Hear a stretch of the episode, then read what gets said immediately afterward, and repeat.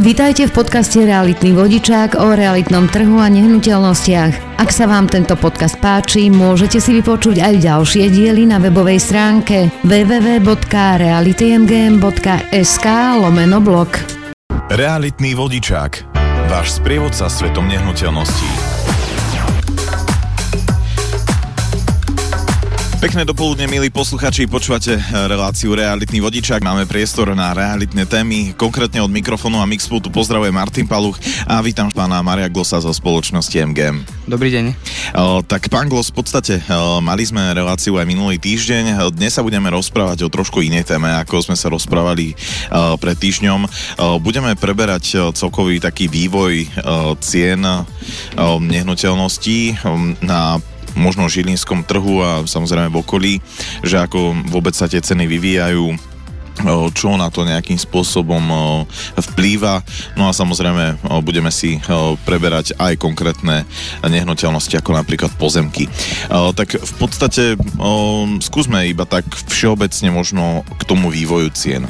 Od našej poslednej návštevy, keď sme sa bavili o tom, že ako sa ceny vyvíjajú, to bol myslím, že február, podstate eh, ceny viac menej sú momentálne zastabilizované s eh, miernym rastom, pričom rastú hlavne eh, ceny malých bytov.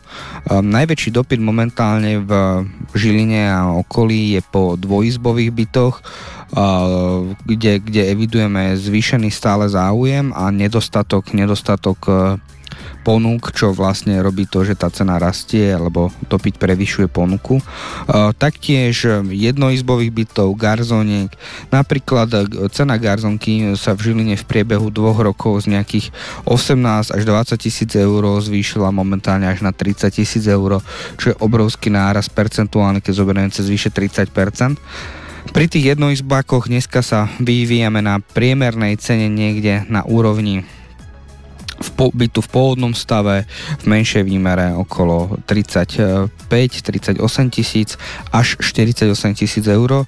Čo sa týka dvojizbákov, tam um, cenová hladina dneska atakuje cenu 1100 eur za meter štvorcový, čiže podľa výmery, napríklad keď máme 50 metrový byt, tak je to od 55 tisíc eur vyššie. Čo sa týka trojizbákov a štvorizbákov, tam tie ceny uh, sa odvíjajú vyslovene od typu rekonštrukcie, lokality, kvality a potom nejaké celkové, celkového prostredia, kde sa, ten, kde sa ten byt nachádza. V rámci Žiliny máme stále trochu lacnejší hajík, vyhľadávané sú hlavne vlčince kvôli zelení a, a centru mesta. Taktiež prevláda v dnešnej dobe tzv. špekulatívny nákup bytov, nakoľko je trh nájmu relatívne posilnený a je tu veľa dopytujúcich klientov aj zo zahraničných spoločností, ktorí napríklad stavajú diálnice alebo proste robia na takýchto väčších projektoch, čiže uh, manažerské pozície, byty, ktoré vedie, vieme prenajímať dneska okolo 450 až 600 eur, to sú väčšinou dvojky, ktoré sú pekne zrekonštruované, po týchto je veľký dopyt, takže vlastne aj tento špekulatívny nákup hlavne v, centrách, v centre mesta prevláda Stretávame sa tam väčšinou s jedným problémom a to je parkovanie proste na rezidenskú kartu, keď máte nájomníka. Nie je to jednoduché, je to zlý systém, chorý systém, ktorý tu v podstate e, dneska je byrokratický, čiže toto nám trošku komplikuje situáciu, preto obrovskú výhodu majú byty, ktoré majú vlastný parking alebo možnosť parkovania taká, že netreba vybavovať na bulvári kartičku parkovaciu. Čiže toto, toto je zhruba taký e, súčasný pohľad na trh. Čo sa týka štvorizbákov, päťizbákov, tie viac menej si zachovávajú tú pôvodnú cestu, pôvodnú cenu.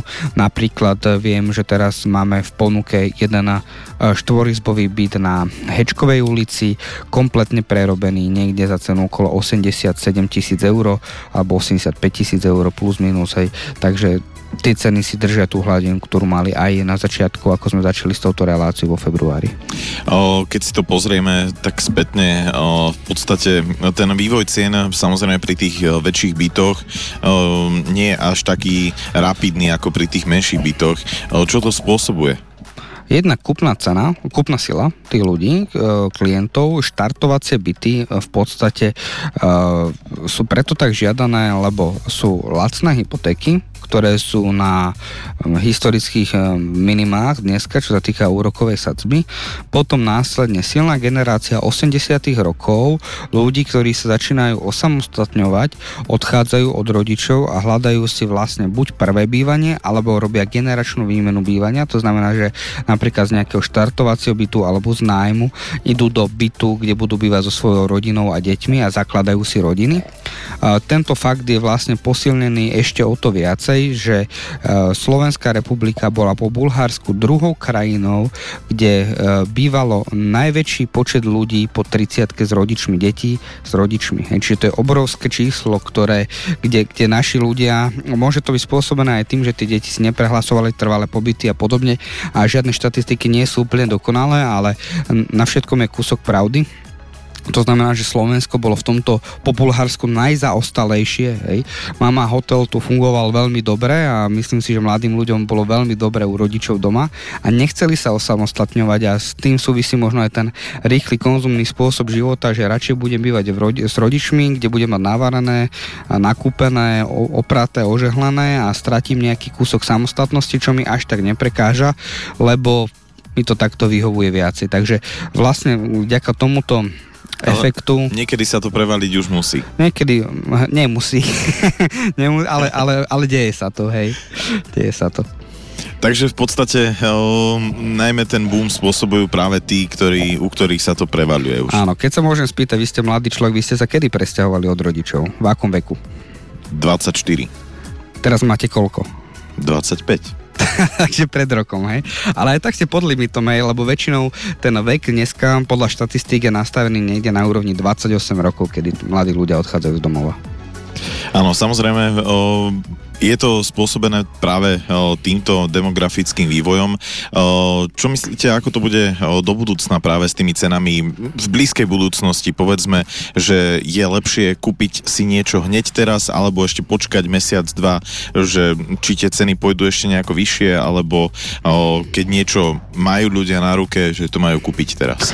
Ja si myslím, že to rozhodnutie nemali odkladať, nakoľko te, nejaký dramatický náraz ponuky sa nejak, v krátkej budúcnosti neočakáva.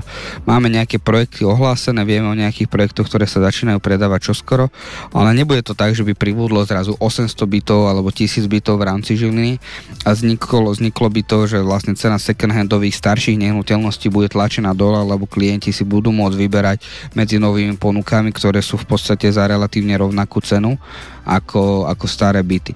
Čiže po tejto stránke ja neočakávam nejaký výrazný pokles cien. Samozrejme na pokles cien e, vplýva strašne veľa makroekonomických faktorov, ako sú ako je zamestnanosť, celkový, celkový vývoj slovenskej ekonomiky. Napríklad určite bude mať vplyv aj to, ako dopadne referendum, či Veľká Británia zostane e, členom Európskej únie, lebo to sú veci makroekonomické, ktoré nevieme ovplyvniť a toto vplýva všetko na, zaujímavé, na zaujímavosť trhu aj z hľadiska zahraničných investorov a investícií, ktoré v podstate držia veľkú časť našej ekonomiky, nakoľko to je zaciklené. Tým pádom, že sú tu zahraničné investície, idú sem zahraničné firmy, alebo aj naši teda firmy, e, podporuje sa zamestnanosť, stúpa minimálna mzda, tým pádom rastie priemer celkovej mzdy na Slovensku, klesá nezamestnanosť a tým pádom ľudia môžu nakupovať, sú ochotní míňať, neboja sa tak, ten faktor strachu je tam v podstate potlačený a idú aj do väčších, rizikovejších alebo z pohľadu možno investora rizikovejších operácií, to znamená, že si berú hypotéky napríklad na 30, na 35 rokov vo výškach nad 100 tisíc eur a z toho hľadiska ten trh je živý a vlastne tie ceny rastú.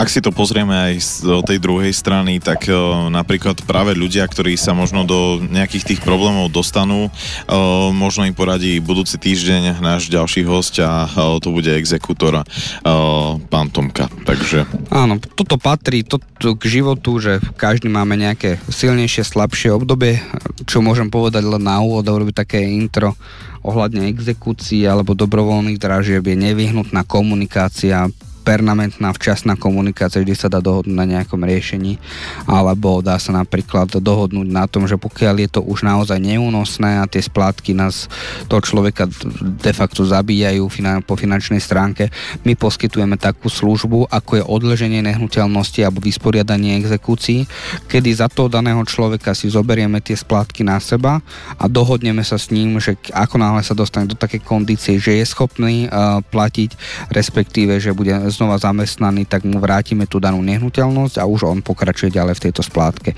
ktoré má nastavené. Čiže my častokrát aj s exekútormi a tým, že náš tým tvoria naozaj aj e, špičkoví advokáti, ktorí v minulosti sa zaoberali alebo boli exekútormi, tak vieme jednoducho, ako efektívne e, lavírovať e, na, na tomto trhu alebo respektíve ako vyjednávať s exekútormi to, aby nám tam nenarastali nejaké príliš vysoké poplatky a náklady a trovy a neviem čo všetko.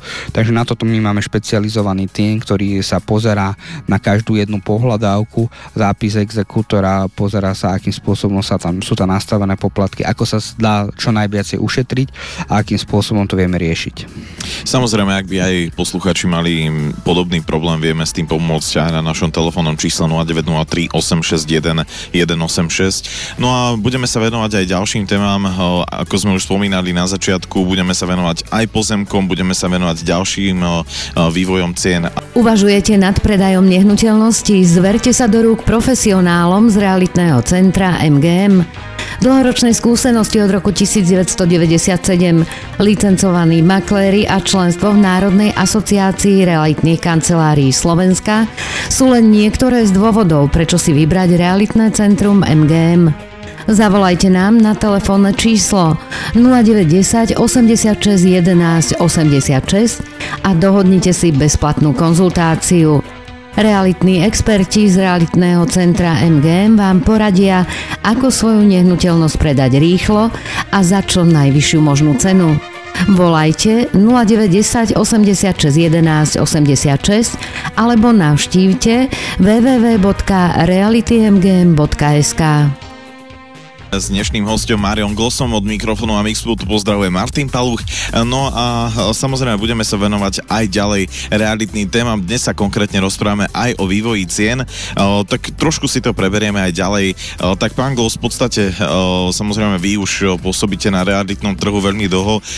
Ak si pozrieme napríklad, rozprávali sme si teraz o bytoch, aj o niektorých lokalitách, skúsme sa pozrieť ešte na domy, ako to vôbec vyzerá za to uplynulé možno časové obdobie aj o, ako to bolo o, v predchádzajúcom, za predchádzajúci rok, potom o, si môžeme pozrieť aj nejaké obdobie počas krízy, pred krízou, o, ako, ako sa tie ceny vyvíjali, napríklad domov.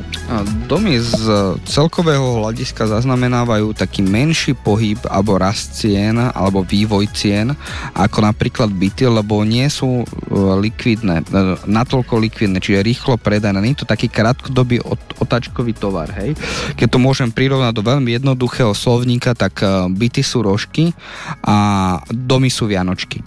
Hej, čiže nie každý, nie každý vlastne e, klient uvažuje nad tým, že si kúpi, e, kúpi dom alebo že má na to finančné prostriedky. E, čo sa týka toho vývoja, e, veľa sa odvíja samozrejme od prostredia lokality, napríklad aj dobré lokality, ktoré boli v mestských častiach, ako bola Byčica napríklad, tak sú znehodnotené tým, že tam ide v blízkosti diálnica a tým pádom zaujímavosť tých pozemkov z hľadiska prostredia klesa. Staršie rodinné domy dneska, to je komodita, ktorá asi najviac stráca na hodnote. To znamená, že tam veľa klientov, mladých ľudí uvažuje tak, že pokiaľ si má kúpiť starší rodinný dom niekde na úrovni 100 tisíc eur, tak v, za 100 tisíc eur si dokáže postaviť nejaký drevodom alebo montovaný dom už aj s pozemkom a má to nové. Čiže dá sa povedať, že pokiaľ ten dom nie je v veľmi dobrej lokalite, výnimku je napríklad Bôrik, kde aj staré domy sa predávajú za 150 tisíc eur a je to hlavne kvôli lokalite. Ale pokiaľ sa bavíme o klasickom, klasickej nejakej zástavbe domov v niekde v obci, tak tieto domy najviac strácajú svoju hodnotu. Čiže dá sa povedať, že na nejakú sumu 80-85 tisíc eur sú častokrát vôbec nepredajné Lebo ten klient si zhodnotí, že za túto cenu vie mať postavené niečo nové, bez starostí, bez e, skrytých e, nejakých vád, ktoré budú vyskakovať počas rekonštrukcie a de facto ešte aj ušetri. Samozrejme, keď máte, kúpite starý dom, tiež do ňoho musíte niečo nainvestovať, musíte ho zatepliť, vymeniť kúrenie, vymeniť okná tým pádom sa aj pri, pri nákupe na, na úrovni 80 tisíc dostávate hneď na stovku. To nehovorím o investíciách, že je dobrá strecha, že ten dom nevlhne a podobne. Ak si pozrieme, spomínali ste napríklad drevostavby, je to riešenie teda dosť časté už momentálne. Tá technológia ale predsa len nie je ešte taká zaužívaná ako napríklad tie murované domy. Nemá sa tam čoho človek obávať? Toto by mohol zodpovedať skôr špecialista, napríklad pán Kolesár zo Zelenej stavby, ktorý vyhráva všetky výstavby, je to Slovák a stavia výlučne z dreva a drevostavby. On, mm, keď sme sa viackrát rozprávali, hovoril, že tá technológia natoľko pokročila a stále ide dopredu, že tá stavba ako taká má lepšie všetky vlastnosti od murovanej. To znamená od teplnoizolačných vlastností cez nejakú, cez nejakú stabilitu konštrukcie a podobne, hej, že je to v podstate výhodnejšie. Ale to je možno, že uhol pohľadu človeka, ktorý je priamo zainteresovaný a stavia to. A tie predsudky našich ľudí sú tu stále, hej, že áno, chcem murovanú, nechcem drevo, alebo chcem, ja neviem, pálenú červenú tehlu a nechcem itong bielu tehlu. No, k tomuto ťažko, ako to je psychika nastavenia ľudí. Rovnako, rovnako prevláda názor, ktorý je, že keď chcem byť niečo viac, tak si kúpim dom Hej, napríklad no, všade vo svete dneska je úplne iný trend. Dneska tí ľudia sa nepozerajú na to, že čo povie sused, alebo uh, pozerajú sa na seba, ako sa cítia a čo vlastne potrebujú. A keď niekto žije uh, rýchly, rýchlým životom a je v práci 10-12 hodín denne a ešte nebodaj majú deti a potrebujú voziť do školy a na krúžky, tak je úplne nezmysel, aby išli nejakých 20 km od Žiliny, a dochádzali denodene a denodene sa 2-3 razy vracali, lebo krúžky, lebo škola, lebo toto sa zabudlo, tak pre nich je určite v tomto produktívnom veku vhodnejší byt. A u nás v Žiline už tiež máme byty, ktoré atakujú hodnotu 200, 300, 400 tisíc eur, ktoré sú maximálne luxusné a ktoré ďaleko e, prevyšujú nejaký komfort do rodinného domu. Čiže toto sú tie predsudky, je, že mám peniaze, dobre, tak si idem kúpiť dom, lebo budem mať vlastný dom, nechcem byť. Uh, mám peniaze, tak si chcem mať murovaný dom a nie drevou dom. A pritom to môže byť presne opačne. Čiže v podstate o, spomínali ste aj o, ohľadom tých teplnoizolačných vlastností. Už to vychádza možno aj lepšie ako pri murovanom dome. Áno, ja som bol dokonca na jednej takej skúške, takéto novostavby, kde sa zobrala termokamera a pozerala sa priepustnosť a samozrejme každý dom dneska musí mať energetický certifikát a tie drevodomy sa úplne, keď sú to není pasívne domy, tak dostávajú bez problémov do, do, do tej skupiny B. Dobre, skúsme sa ešte pozrieť aj na takú kategóriu, o, ako je napríklad drevená nadstavba o, na bytových domoch. To je zase o tých predsudkoch možno, že ako ja na to nevidím nič zlé. Hej, ako um, z pohľadu toho, že to má splniť tú funkčnosť, je to dobre urobené, lebo to je základ, lebo taktiež vám vedia odfušovať nadstavbu, ktorá môže byť stehiel, Hej.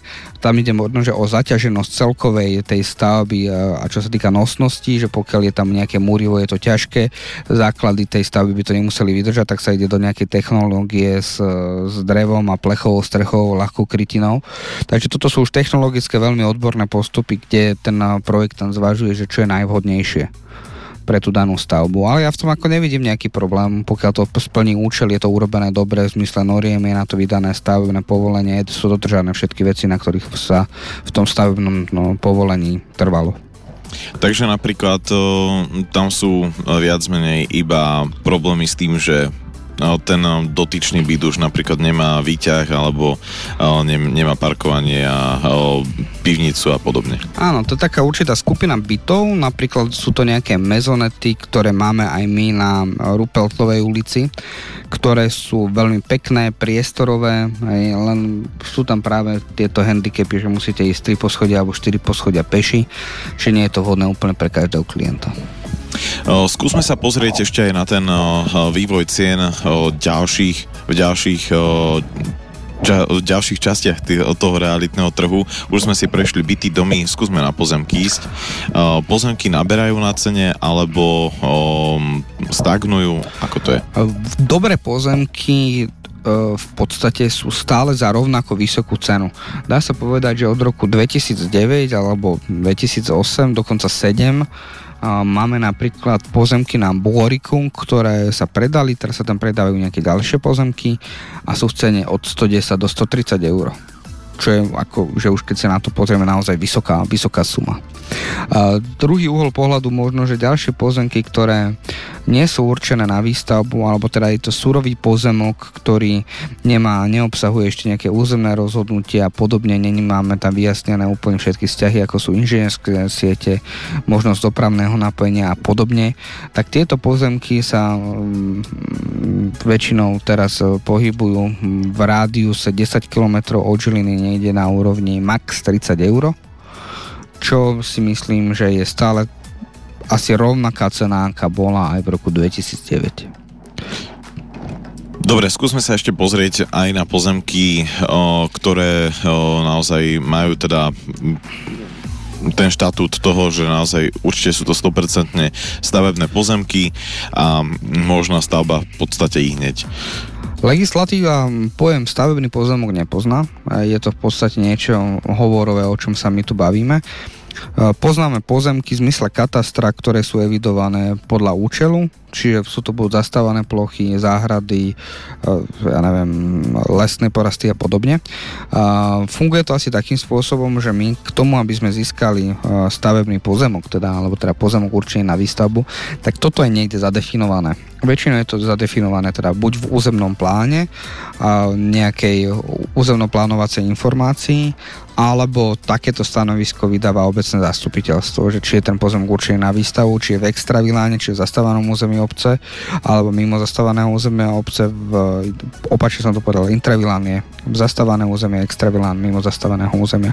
Pokiaľ je to mimo zastávaného územia, zase tam treba súhlas obecného zastupiteľstva, čo napríklad pri Žiline nie je možné, nakoľko máme ako obrovský, uh, strašne veľa poslancov a podobne a musí to ísť do čítania, respektíve je to možné, ale strašne zdlhavé. Pri menších obciach to až taký veľký problém byť nemusí. Čiže prvá vec, na ktorú sa musíme sústrediť, či je to teda, či sa jedná o pozemok určený na výstavbu, je táto územnoplánovacia informácia. Následne um, potrebujeme vyjadrenie od všetkých uh, um, dodávateľov inžinierských sietí, či daný pozemok nie je zasieťovaný pod zemou, nejaké podzemné vedenie a podobne, elektrárne, plinárne, UPS, Telekom, potom sa ďalej k tomu uh, vyjadrujú na úrovni územného rozhodnutia uh, policajti z hľadiska dopravného napojenia, keď je to napríklad v Žiline, potom ďalej napríklad sa k tomu vyjadruje už ku konkrétnej štúdii e, architekt mesta, či to schváli, hej, tu sa bavíme o stavebnom povolení, či už sme trošičku ďalej. A okrem toho potrebujeme ešte samozrejme všetky vyjadrenia od inžinier, od dodávateľov inžinierských sietí, nielen tie, že či ide cez pozemok niečo alebo pod pozemkom, ale kde je najbližší bod napojenia a kde je dostatočná, dostatočná, dostatočná kapacita. Napríklad mali sme rodinný dom v Rosine, kde bolo naprojektované elektrické kúrenie. Elektrika je však to bol klasický rodinný dom v uličnej zástavbe, čiže bol tam a nepovolili nám elektrické kúrenie a teraz tam bol kúpený elektrický kotol a vlastníci si toto neprevedli, hej, lebo tá kapacita vlastne v tom území nemohla byť navýšená, tým pádom elektrárne nedali povolenie a v podstate napojiť takýto vysoký odber a tým pádom klient musel meniť e, spôsob vykurovania. Hej, čiže toto sú tiež dôležité veci, že musíme vedieť, aká je kapacita.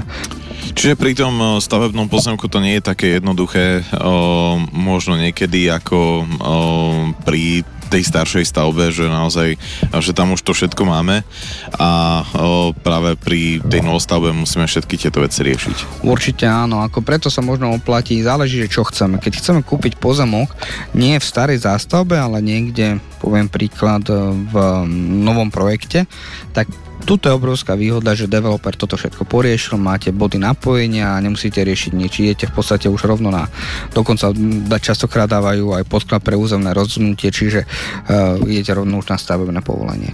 Pokiaľ kúpujete ale nejaký pozemok v strede pola niekde vo Vadičove, príklad je tak a viete, že najbližší um, stĺb elektrického napätia ste videli 250 metrov, tak môžete očakávať, že tam už tá legislatíva a niečo podobné bude náročnejšie.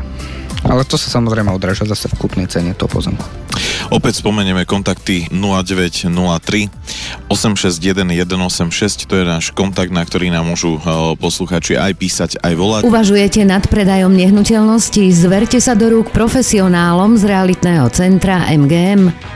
Dlhoročnej skúsenosti od roku 1997, licencovaní makléri a členstvo v Národnej asociácii realitných kancelárií Slovenska sú len niektoré z dôvodov, prečo si vybrať realitné centrum MGM. Zavolajte nám na telefónne číslo 0910 86 11 86 a dohodnite si bezplatnú konzultáciu. Realitní experti z realitného centra MGM vám poradia, ako svoju nehnuteľnosť predať rýchlo a za čo najvyššiu možnú cenu. Volajte 0910 86 11 86 alebo navštívte www.realitymgm.sk sa opäť počujeme s reláciou Realitný vodičák, no a samozrejme ideme sa venovať ďalším eh, témam, no a rozprávali sme sa o vývoji cien, eh, rozprávali sme sa o bytoch, domoch, pozemkoch, eh, skúsme sa ešte pozrieť celkovo na pozemky ako také, pretože tam sme si to až tak príliš neporozprávali o tom.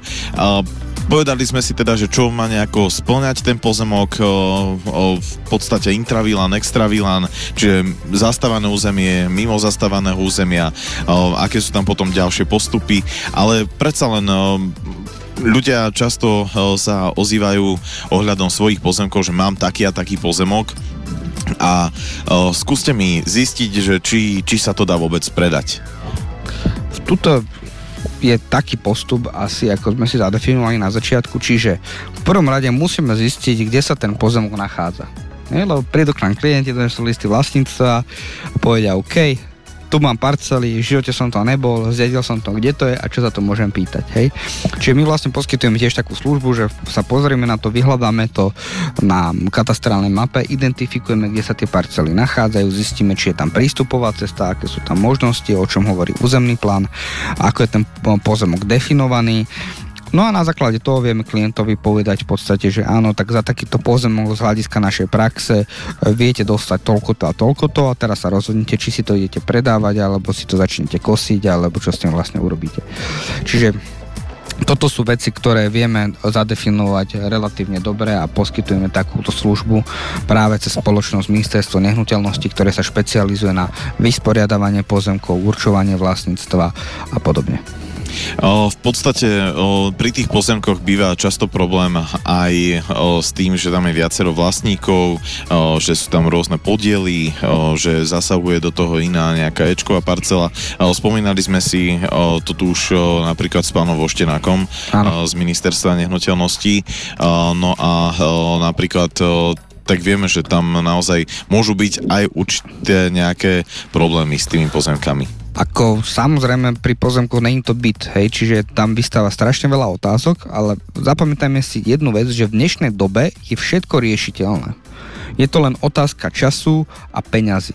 Napríklad, keď mám nejaký podiel, poviem príklad 20 metrov štvorcových alebo 200 metrov štvorcových, niekde úplne mimo civilizácie, kde sa, kde sa otáčajú muchy a môžem si ten pozemok vysporiadať a teraz uh, uh, za to vysporiadanie toho pozemku, dopatranie všetkých vlastníkov, urobenie notárskych zápisníc, vytvorenie geometrakov, zaplatím 2000 eur, hej, alebo 1500 eur, ale ten pozemok má trhovú hodnotu 500 eur, tak je otázka, či sa mi to vôbec oplatí do toho ísť. Hej, toto vždycky e, každému klientovi e, ministerstva nehnuteľnosti hovoríme dopredu, že je to etapovité, vieme vám vyčistiť náklady do, urči- do každej etapy, kam vás privedieme a vy už sám si musíte zvoliť, že či sa vám to oplatí alebo neoplatí. Ešte možno by som klientom vysvetlil rozdiel medzi c a e pozemkom. Vlastne c pozemok zobrazovaný v katastrálnej mape určeného operátu znamená, že má jasne vytýčené a zadefinované hranice pričom pri Ečkových parceliách tam táto definícia je trochu odlišná a nevieme presne odkiaľ pokiaľ je ten pozemok hej, v katastrálnej mape. Tým pádom sa nám môže stávať kľudne, že sa nám nejaká časť výmery bude strácať. Povedzme, že Pozemok máme dlhý 100 metrov, lebo tu boli väčšinou v tomto okolí také švíky ako role. Čiže 100 metrov máme dĺžku pozemku, šírku pozemku máme 6-7 metrov, ale príde geodet a zistí, že ten pozemok nemá 6 metrov, ale má 5 metrov. Tak akurát práve čo sa stalo je to, že ten daný pozemok sa zmenšil o koľko? O 100 metrov štvorcových rátam správne. Hej. Čiže Ečko, Ečková parcela má túto nevýhodu, ako nestáva sa to často našťastie, ale Ečko znamená, že nemáme presne vytýčené hranice, preto je dobré urobiť geometrický plán a parcely zmeniť do C, aby bolo jasné, že odkiaľ pokiaľ je tá parcela. Tak eh, nie vždy je možné urobiť C parcelu, alebo teda v podstate Máme určité územia obcí, kde, kde naozaj to ani možno nie je nejako, nejako nutné, takže... No teraz už zasahujeme do odbornej témy, ktorá je vlastne možno skôr na um, našich ľudí, ktorí sa zaoberajú vysporiadaním pozemkov, čiže do toho to by som nerad išiel. Uh, každá parcela so súhlasom vlastníkom sa dá preorientovať do C hej, urobí sa nový geometrický plán, len samozrejme, keď je tam veľa podielnikov, podielnici nie sú známi a podobne, tak môže nastávať problém s, práve so súhlasom, aby sa takáto parcela mohla zapísať do katastrálnej mapy. Dobre, ešte ohľadom pozemkov by sme si napríklad mohli prejsť aj nejaké tie okolité obce v okolí Žiliny práve kvôli napríklad výstavbe diálnic. Pretože naozaj tam sa tie pozemky nejakým spôsobom teda buď deformujú, alebo o, sú tie pozemky aj trošku znehodnocované. Ako je to napríklad, ja neviem, v Brezanoch, v Orkách, alebo o, povedzme v Brodne? Ono veľmi záleží, aké je trasovanie tej diálnice, ako je to plánované a koľko ten pozemok sa vzdušnou čiarou nachádza, alebo aký má výhľad, či vidí tú diálnicu a podobne. Samozrejme, znehodnocuje to tú, tú, danú, tú danú ponuku. Hej. Dneska, keď sa nasťahujete niekam do Višňového podhoru, lebo je tam krásne prostredie a ráno vás budí štebot vtákov, tak e, realita za 5 rokov, keď sa dokončí tunel Višňové, môže byť taká, že vás na miesto števotu vtákov bude budiť e, kamión. kamión Takže to, toto je to, čo, čo si treba uvedomiť a možno, že tak vizionársky sa na to pozrieť, že keď si chcem kúpiť pozemok, aké mám priority, čo je mojou takou primárnou uh, prioritou. Hej? Že či chcem byť blízko mesta, dôležitá je pre mňa dostupnosť, alebo či chcem uh, sa pozerať uh, pri západe sl- slnka z môjho pozemku na srnky, ako sa pasú hore na luke a podľa toho si musím už vyberať uh, ten pozemok, tú atmosféru, to, čo vlastne chcem. Ja napríklad nie som zástancom pozemko alebo bývania v rodinnom dome v meste je to proste niečo také, že aj to súkromie je v podstate také trošičku narušené. Z každej strany sused, tie pozemky sú 400 až 600 metrové, čo, čo v podstate úplne v pohode sa dá alternovať kvalitným bývaním v, nejakej, v nejakom kvalitnom projekte, dobrom projekte v byte a už naozaj, keď chcem mať uh, rodinný dom, tak si, to, tak si ho postavím už z radosti, keď odídu deti, presne také, aký potrebujem, niekde mimo civilizácie, kde sa viem vy, vyrelaxovať cez víkend, nemusím musím opúšťať prostredie. A to je môj pohľad, hej. Veľa ľudí rozmýšľa rôzne. O, napríklad o, rozmýšľajú ľudia aj tak, že idú z domov na byty?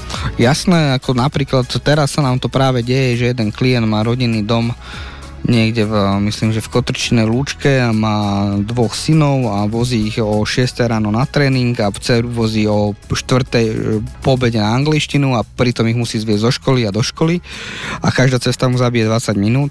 Čiže presne takýto typ klienta uvažuje nad tým, OK, na čo som preboha kupoval takýto dom v takomto veku, keď som, takže idem do mesta, kde budem bývať ďalších 5 rokov v byte a následne sa do domu nasťahujem naspäť, keď deti budú samostatné, budú mať auta alebo alebo budú v podstate nebudú zaťažovať až tak uh, môj pracovný čas. Takže aj toto sa nám deje v iných mestách, napríklad Bratislava, obrovský boom. Všetci ľudia zo satelitných miest sa stiahujú do mesta, lebo je tam rýchly život a neviem, či uh, poznáte Bratislavu, ako to tam je, ale pokiaľ chcete žiť štandardný život v Bratislave, to znamená, chcete prísť niekedy medzi 8 a 9 do roboty a medzi uh, pol 5 a 6 odchádzať z roboty le, a musíte odchádzať, lebo máte deti, musíte ich zaviesť do školy a musíte ísť pre ne a musíte ich zaviesť na kružky, tak strávite hodinu a pol v zápche